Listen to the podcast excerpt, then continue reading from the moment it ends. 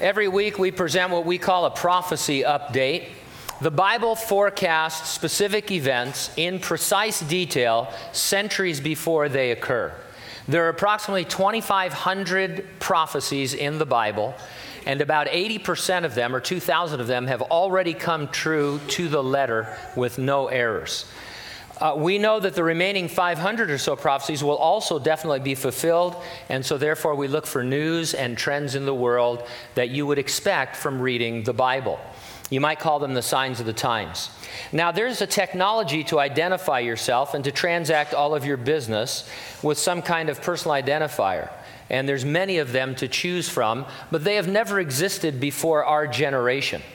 And that is exactly what the apostle John saw when he received the revelation of the Jesus Christ uh, of Jesus Christ on the island of Patmos in the first century. It's a system of commerce that during the future tribulation, the man that we call the Antichrist will use in order to control his citizens. And so everybody is going to have some kind of personal identifier. John says it's in them or on them, hand or forehead. And over the years, we've given you many different technologies. This morning, what I want to show you is a few articles that talk about how uh, there's a, a movement to force your internet use towards a single personal identifier uh, so that uh, everyone will know exactly who you are and to tighten cybersecurity. Uh, in 2014, a plot by the Obama administration to impose internet IDs on Americans was rolled out, known as the National Strategy for Trusted Identities in Cyberspace. Outlines of the plan were initially floated by the administration's Homeland Security Department in 2010. Pilot programs target Americans who want some sort of government service like welfare or food stamps.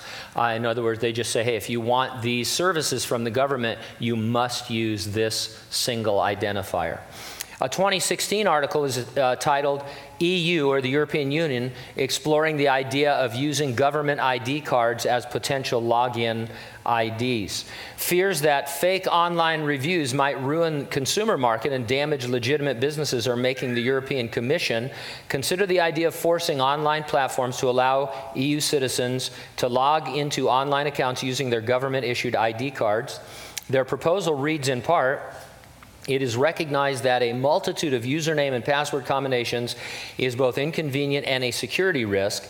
In order to keep identification simple and secure, consumers should be able to choose the credentials by which they want to identify or authenticate themselves. But in particular, online platforms should accept credentials issued or recognized by national public authorities, such as electronic or mobile IDs, national ID cards, etc.